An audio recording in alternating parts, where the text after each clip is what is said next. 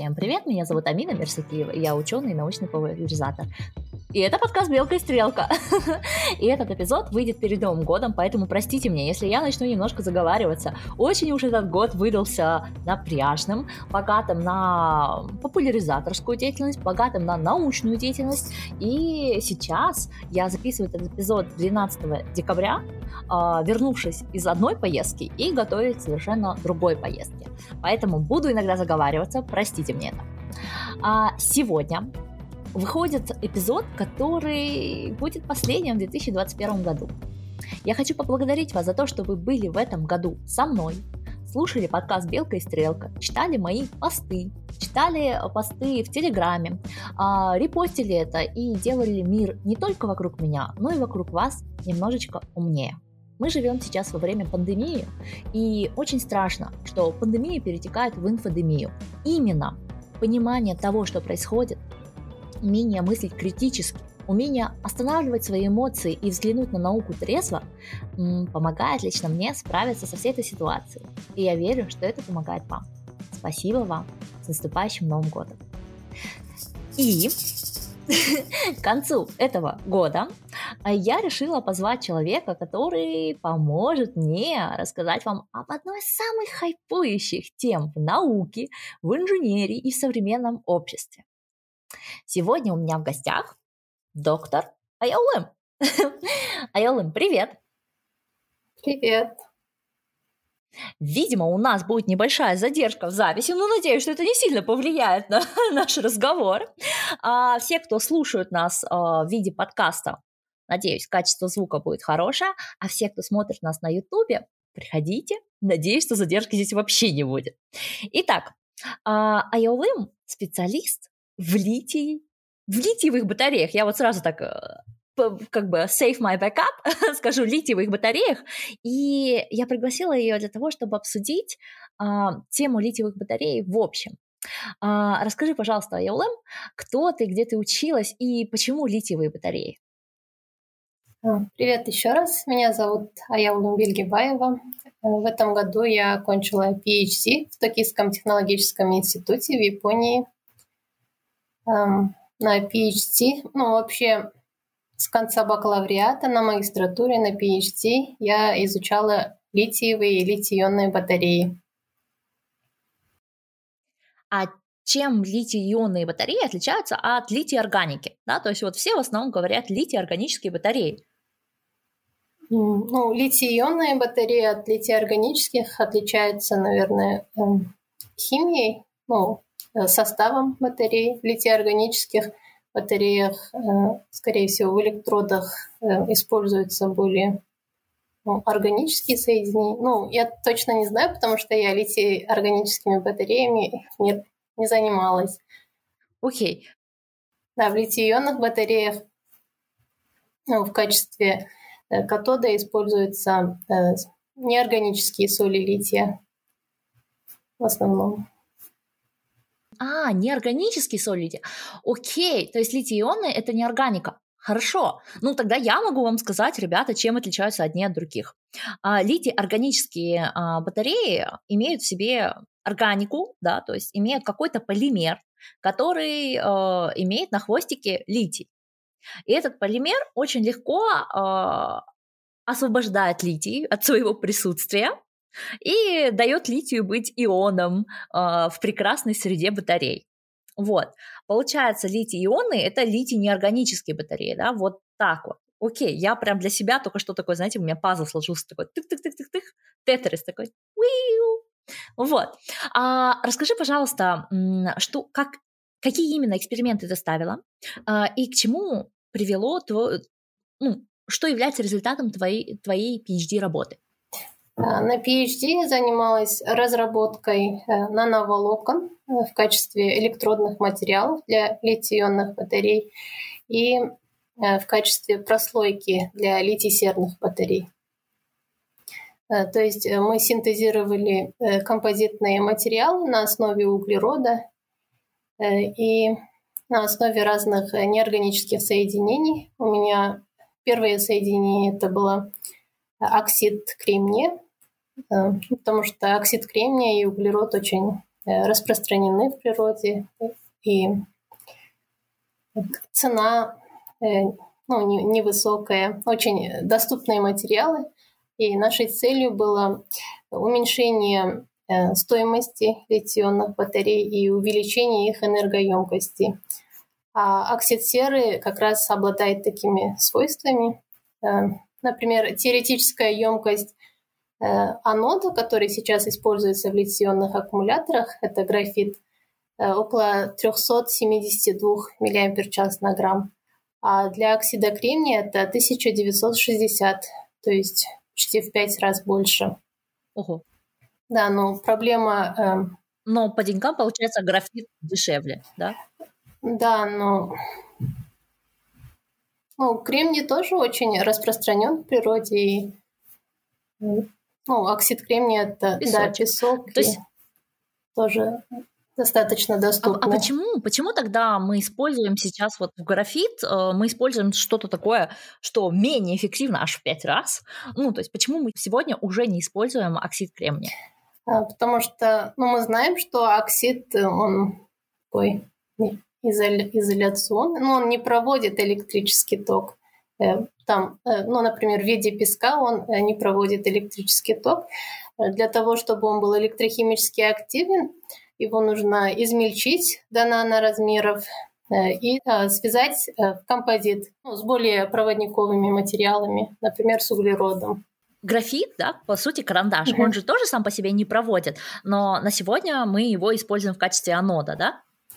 Uh, нет, у графита очень хорошая проводимость. Э, вот у а алмаз не проводит электрический. А, у алмаза. Да, а графит... Э, Окей, то есть, в принципе, если засунуть карандаш в э, розетку, то можно удариться током, да? Какое интересное это, интересное это познание. Я не предлагаю вам, дорогие слушатели, засовывать карандаши ни в какие розетки. Не думайте, я вас предостерегаю от этого, чтобы вы не оставляли свои карандаши рядом с маленькими детьми которые могут это сделать. Вот. Оказывается, есть такое вот. А, хорошо, скажи, пожалуйста, современные батареи, когда мы говорим литиевые батареи, в первую очередь мы подразумеваем ионные батареи или все-таки литий-органику? Что сейчас более распространено? А, сейчас, наверное, больше распространено литий-ионные аккумуляторы, потому что а, Нобелевскую премию дали именно за разработку литий-ионных аккумуляторов где в качестве катода используется э, литий-кобальт-оксид, а в качестве анода используется графит. Угу. Ну, литий-полимерные э, батареи тоже достаточно распространены, но сейчас, мне кажется, больше э, ну, акцент делается на разработке именно ли, литий-ионных. Хорошо. Скажи, пожалуйста, а чем они лучше, чем э, мои любимые полимеры, да, как бы, чем э, литий. Просто э, один из таких главных э, доводов, зачем нужно развивать литий-органику, это то, что, во-первых, реакция идет более долго, то есть так называемая life polymerization, вперед из песни, да, а другой вариант это то, что органика более экологична, да, чем неорганика. Это, конечно, понятие очень относительное. Нельзя сказать, что органические соединения прям совсем зелененькие-зелененькие. Это такой, как бы, а, посыл на гринвошинг, если уж совсем быть честными. Но при этом органику намного проще ресайклить да, и сделать из нее что-то другое, вот, чем из неорганики. Какие достоинства у литий-ионных, да, литий-неорганических батарей по сравнению с литий-органикой? Ну, если в литий-органических батареях ну, э, реакция идет дольше, то, наверное, это будет его минус, если мы хотим использовать их, например, в электромобилях. Потому что э, для использования в электромобилях нам нужна способность батареи очень быстро заряжаться и разряжаться. Эм, и наверное... По... Но, но если они быстро разряжаются, то это же тоже плохо. Э, ну да, нет, быстро разряжаться имеется в виду э, дать как можно больше энергии за короткий промежуток времени. Ага, окей. А, понятно. Это я поняла, окей. То есть получается, угу. Да, литий-ионные батареи, наверное, ну, по сравнению с органическими батареями, э, могут быстрее заряжаться. А, но все равно этого сейчас недостаточно для применения в электромобилях. Ясно. А, хорошо. Итак, давай поговорим про сами батареи. Вот у нас есть а, литий-ионные батареи. У каждого из нас они есть как минимум в телефонах, да, вот есть в каких-то девайсах м- какие-то литиевые батареи. А, вопрос такой. Вот многие люди а, сталкиваются, многие, ну какие-то люди сталкиваются с тем, что у них батареи взрываются. Почему это происходит? Э, батарея взрывается, э, когда происходит контакт между катодом и анодом, прямой контакт. Э, для того, чтобы предотвратить прямой контакт, обычно помещаются полимерные сепараторы между катодом и анодом, ну, чтобы они напрямую не касались друг друга. И когда, например, батарея очень сильно нагревается, эти полимеры могут эм, уменьшаться в размере ну, из-за высокой температуры. И поэтому происходит контакт между катодом и анодом, и происходит короткое замыкание. И э, органический электролит, он очень взрывоопасен, который в батарее. И из-за искры он может воспламениться, и из-за этого происходит взрыв. Вау. То есть каждый раз, когда мы перенапрягаем наши девайсы тем, что им приходится, там, я не знаю, 10 процессов э, параллельно вести и плюс заряжаются, да, ну, то есть у многих людей телефоны а, на зарядке остаются в активном использовании. И лично мой телефон в этот момент прям я там чувствую, что он такой тепленький сразу становится. А, это приводит к взрыву, да, то есть мы сами приводим к такому. Да, ну вообще, э, когда во время дизайна этих эм, ну, телефонов, аккумуляторов, это все должно предусматриваться. Ну, иногда, когда, например, хотят сэкономить там, не знаю, может, эм, на упаковке или еще на чем-нибудь, э, может быть, что там какие-то дефекты, и они, эм, сказать, ну, не такие прочные not resistant к высоким температурам. При этом высокая температура для батареи это 36 градусов, да, то есть если я чувствую своим телом, своей рукой, что мне прям тепленько, то это должно быть теплее моего организма, иначе как бы это не имеет смысла, да? Ну, руки обычно, ну, эм, как терпимы до 60 градусов, ну, окей, голыми руками трогать. Ну, если уже... Да, это прям все, все химики такие сразу поняли, что до 60 градусов. Э, это так мы на самом деле в лаборатории определяем 60 э, градусов как э, температура нетерпения руки. Когда горячо и хочется ее прям уже убрать, не нужен термометр, ты знаешь, это 60 градусов. Да, и если прям больше 60, то уже опасность. Ну, вообще в аккумуляторах же бывают есть... эм, ага. ну, терморегуляторы или ну, регуляторы тока, что, чтобы сохранить от перезаряжения, переразряжения. Э, ну, если, например, долго испытывать. Подожди, а что такое перезаряжение? Если телефон остается на зарядке вот до там, ну вот он до 100 градусов зарядился, потом срабатывает предохранитель от перезаряжения. А что было бы, если бы этого предохранителя не было? Он бы тоже взорвался? Да, если бы предохранителя не было, то было бы перезаряжение, и а, при высоких а, напряжениях а, органический электролит внутри батареи уже начинает разлагаться с выделением разных газов. Из-за этого а, некоторые батарейки, например, ну, такие неоригинальные, там, китайские такие, которые можно ну, купить на черном рынке, они иногда э, набухают. Вот они набухают именно из-за перезаряжения, потому что внутри э, органический электролит разлагается и выделяется очень много э, газов. И это тоже может привести к взрыву. Ух ты! А, подведем небольшой результат такой того, что поняла лично я. Итак, Батареи литиевые в современном обществе делятся на литий-ионные, Это те, у которых э, катод состоит из лития и неорганических компонентов. И литий органические – это те, у которых э, составляющие состоят из литии и полимера. А, большинство батарей, которые есть вокруг нас, это литий-ионные, хотя мое сердце, конечно, отдано литий-полимерным. Вот. А, сердце Айаулым отдано литий-ионным. Вот. А, при этом в любой батарее есть еще органический электролит. Mm-hmm. То есть у вас есть литиевый э, катод, у вас есть какой-то анод из графита или из других композитов, и между ними есть органический электролит. Органический электролит – это другие полимеры. Эти полимеры имеют определенную форму и определенную морфологию. И как сказала Яулым, если батарея начинает нагреваться, то в какой-то момент эти а, электролиты, эти полимеры начинают распадаться на более мелкие части и на какие-то газы.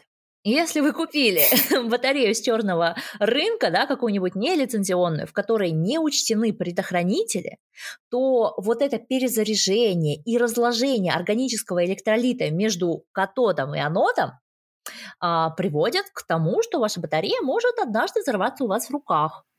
Так что не доводите до того момента, когда ваш телефон вдруг начнет толстеть. Толстеть может человек на рождественских и новогодних каникулах, это нормально. А вот телефон толстеть никогда не должен, да, то есть вот батарея не должна набирать. И, кажется, я сделала правильный саммари. Я в чем-нибудь ошиблась? Нет, все Специалист. Окей, хорошо. А, расскажи, пожалуйста, такой момент. А, для меня литиевые батареи это, конечно же, был а, объект изучения, и я больше здесь исследовала в свое время как физик-теоретик некоторые процессы, заряда и разряда. Но я помню, что ты как-то рассказывала про зарядку и разрядку, да, то есть как идет вот этот вот а, цикл зарядки и разрядки, да, в какой момент он идет быстрее и в какой момент лучше остановить зарядку. Насколько я знаю, а, не обязательно и даже не рекомендуется заряжать ваш телефон на 100%. Почему так и как это вообще работает? Ну, вообще на 100% заряжать можно. Ну, разряжать вот, прямо до нуля процента нежелательно.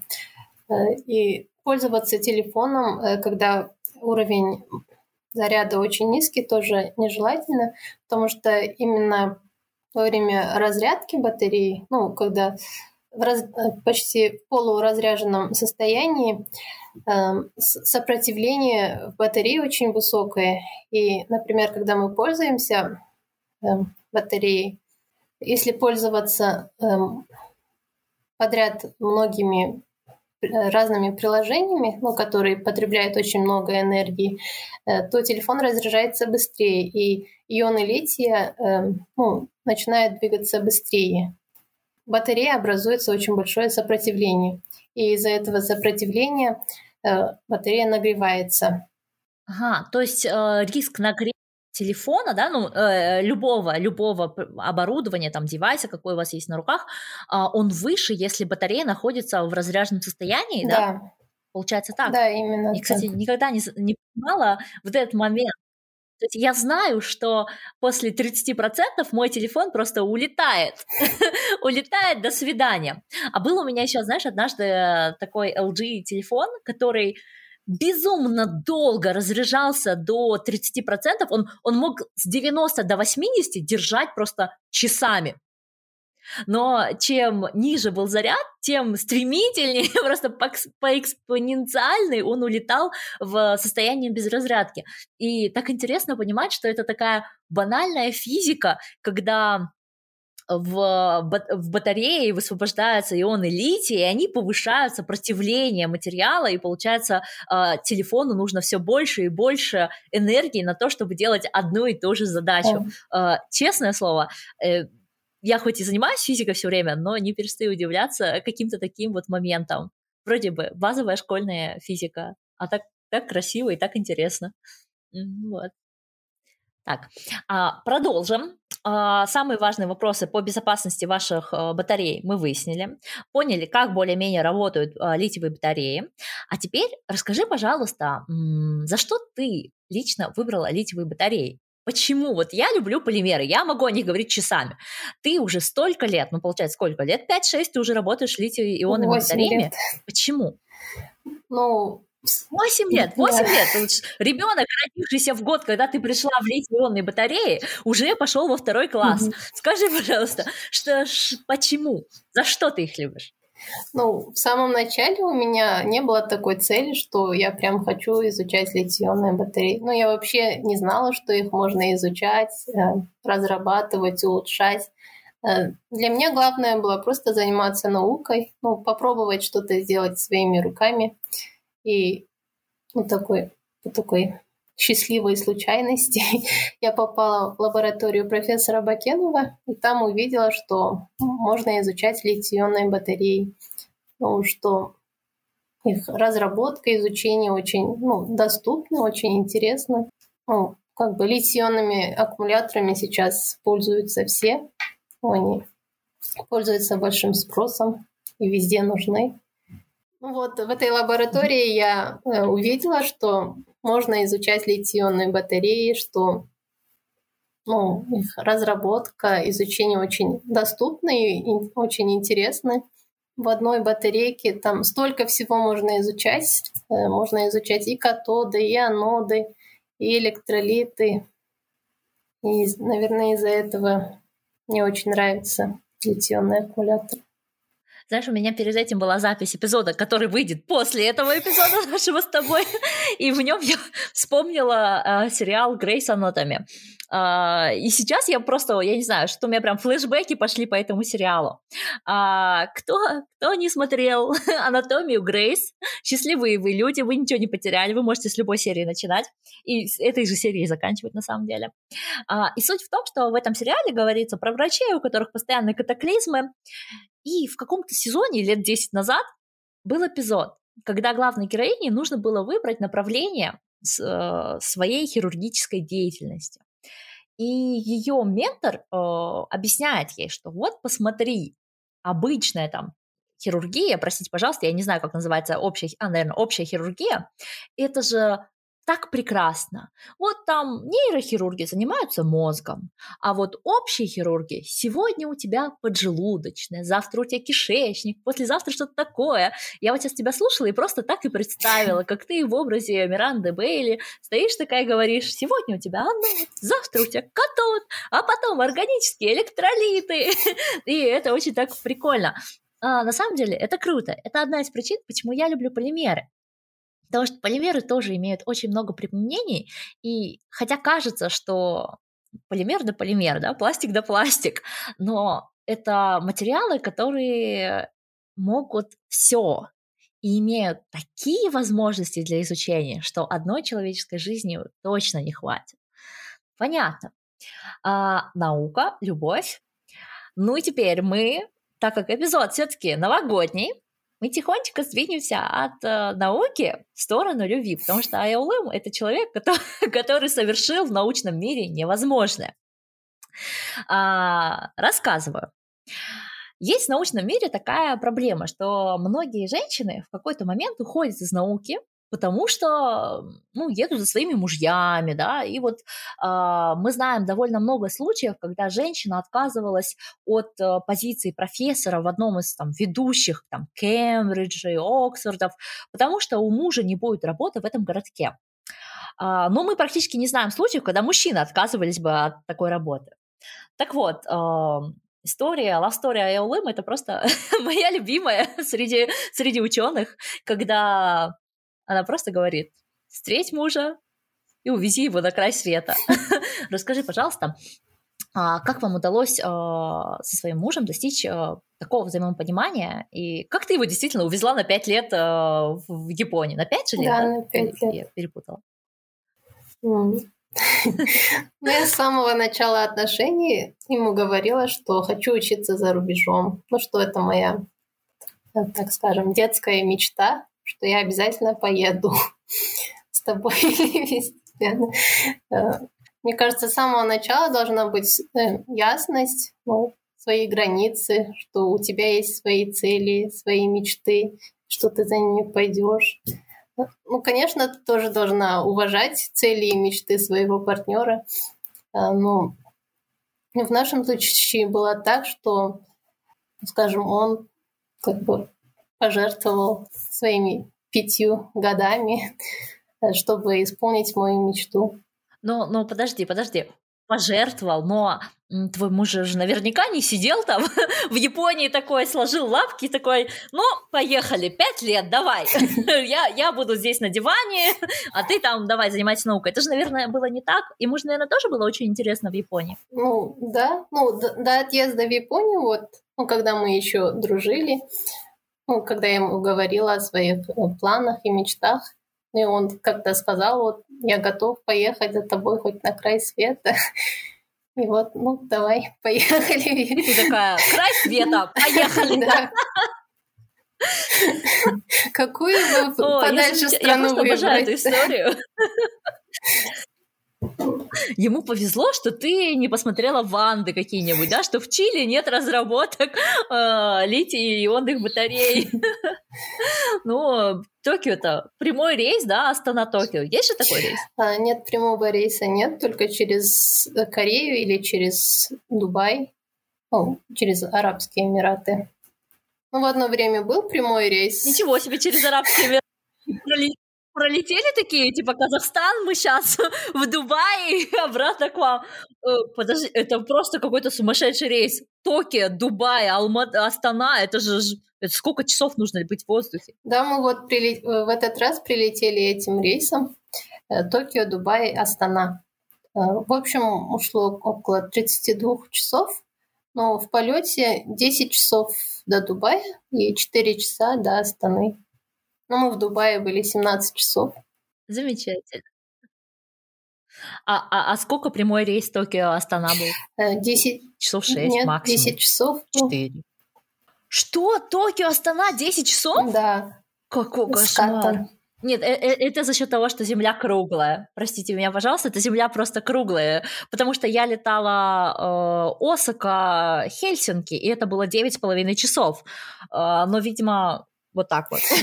вот, так через северное полушарие, да, то есть такой по дуге. Меня всегда удивляет, когда воздушные потоки и самолеты вот занимают такие просто Токио, Астана, это же, это же вот прям right next door. Для всех европейцев это, наверное, вообще в их представлении это перелет на два часа. Я шокирована, понимаете? Стокгольм, Пекин занимает 9 часов. Токио, Астана 10 часов ужас, Кату нужно просмотреть свои... Понятно, почему рейс закрылся. Это же просто 10 часов. Легче реально через, э, через э, Сеул полететь. Ужас. Я впечатлена, наверное, больше, чем даже литий-ионными батареями. Окей, но не больше, чем ваша история. Как мне нужно на край света, ну все, поехали. Это очень круто. И чем занимается твой супруг? А, мне кажется, что такое как бы твою позицию, как человека, который знает, чем он хочет заниматься, заниматься наукой, и получить какое-то международное образование, а, я понимаю и полностью как бы, поддерживаю. И вот эта вот честность про, со своим партнером, я тоже считаю, что это очень важно. Сказать сразу, да, что для меня карьера там важна. И я буду свою карьеру строить и твой муж пошел на, на компромиссы. Но все-таки в течение этих пяти лет он же развивался дальше. И нет такого, что ты закрыла его дома и заставила его кошеварить, и я не знаю, и мыть полы. Ну, вряд ли это было так. Я просто не представляю, чтобы такое солнышко взяло и сказала, вот тебе поварешка, вот тебе половая тряпка. Вперед из песни. Ну, вообще он по образованию геодезист, и до поездки в Японию он э, работал геодезистом. Но там, чтобы устроиться на работу именно по специальности, ему нужен был хороший уровень японского языка. А ну, изучение японского не такая легкая задача. Не да, очень непросто. Вообще не И поэтому он начал подрабатывать э, в русско-грузинском ресторане э, ну, в Японии там нет такого, что ты только повар или ты только официант. Они там по кругу ходят. Один день ты, ты повар, второй день кассир, третий день официант. Ну, везде так, даже если в, мага... yes. даже если в магазине работаешь, там ты день стоишь на кассе, второй день там раскладываешь товары. Нет. Ну, все... Ничего себе. Вот тут я очень сильно удивилась. Подожди, а как же... Ну, они же готовят. Но готовить, это же целое искусство. Я не хочу оскорблять официантов, э, это тоже искусство правильно поднести еду и, и там по 10 вот этих тарелок донести, это же тоже эквилибриум еще тот, да, там. Еще а, такое японский прям, сервис. Что баланс. Да, ну у них... А что, а что, а что? Ну то, что они прям обращают внимание на все детали, на каждую мелочь, что после чего подается. Вот. И как же в такой, в такой среде ты и, и жнец, и дудец, и, и там, что третье, я забыла, и официант, и повар, и, и кассир, это же разные просто процессы. Я удивлена. В мире, где каждая задача сейчас сводится к гиперспециализации, оказывается, есть японские рестораны. Да, там не это только в ресторанах, там почти везде так они взаимоза заменяемые сотрудники. Ну ведь это же ну, ведь это же очень нерентабельно, если кто-то у тебя там занимается, не знаю. Хорошо, возьмем науку. Если у вас кто-то в лаборатории в Японии занимался синтезом катодов, а кто-то синтезом анодов, и кто-то занимался этим электролитами, да, и потом вы это все вместе соединяете. Если человек, который занимался катодами, вдруг пойдет делать электролиты, ну ведь он же э, это же тем более еще в данном случае не органика, и органика это два разных э, синтеза. Да, два разных синтеза, которым нужно быть два разных чувства, да. Вообще в синтезе, уважаемые слушатели и зрители, э, как бы ва- важны инструкции, но есть вот такое свое внутреннее, как говорят немцы, чувство живота, да, вот это вот внутреннее чувство, что вот сейчас температура идеальная, да, если кто-то откроет дверь в эту лабораторию, то все, его на костер.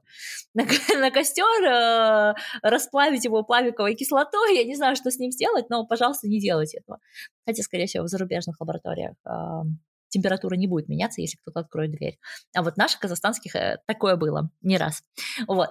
А, как так-то? Ну, просто как даже... так? В лаборатории тоже так? В лаборатории, да. Э, например, эм, у нас студент, каждый студент занимался только своим ресерчем. То есть э, не было, ну, вот ты сам синтезируешь, э, сам делаешь эм, анализы, и сам собираешь батарейки и тестируешь электрохимические свойства. И мы умели пользоваться абсолютно всеми приборами в лаборатории. У нас нет такого, что только один человек, например, делает XRD для всех, второй... Но сейчас столько приборов, что мне тяжело представить, чтобы в Европе каждый студент умел пользоваться каждым оборудованием. Ну вот у нас, да, каждый студент э, пользуется ну, каждым оборудованием сам. Ну, Вначале все проходят тренинг, и то, ну, студенты сами друг друга обучают.